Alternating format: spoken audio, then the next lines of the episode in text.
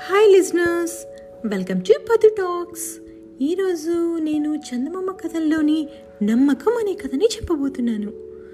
వీరాపురంలోని పెంచలయ్య ఎవరైనా తుమ్మితే ఎంత ముఖ్యమైన పనినైనా సరే వాయిదా వేసేసేవాడు. తుమ్ము అరిష్టదాయకమని అతని నమ్మకం. అతని తండ్రి గోవిందయ్య ఒరే ముసలివాడినైనా నాకే ఇంత చాదస్తం లేదు నీకెందుకురా?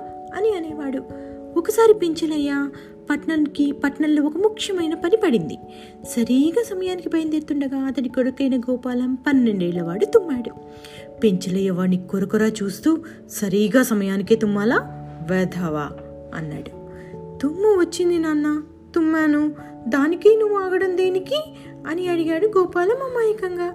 తుమ్ము అనర్థదాయకం తుమ్మిన వెంటనే పని మొదలు పెడితే అది సఫలం కాదు అని అన్నాడు పెంచలయ్య.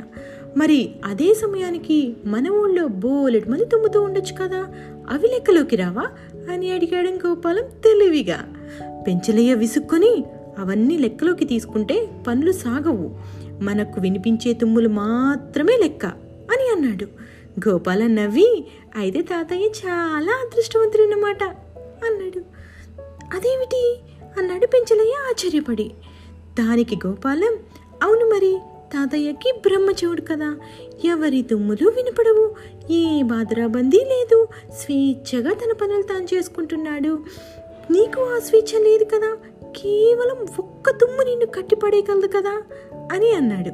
పెంచలయ్యకు ఆ మాటలు చురకల్లాగా తగిలాయి. ఆ తరువాత అతడు తుమ్ములను పట్టించుకోవడం మానేశాడు. లిస్నర్స్ నచ్చిందా ఈ కథ మీకు? అలా అయితే నన్ను ఫాలో చేయండి. Padu Talks. Bye.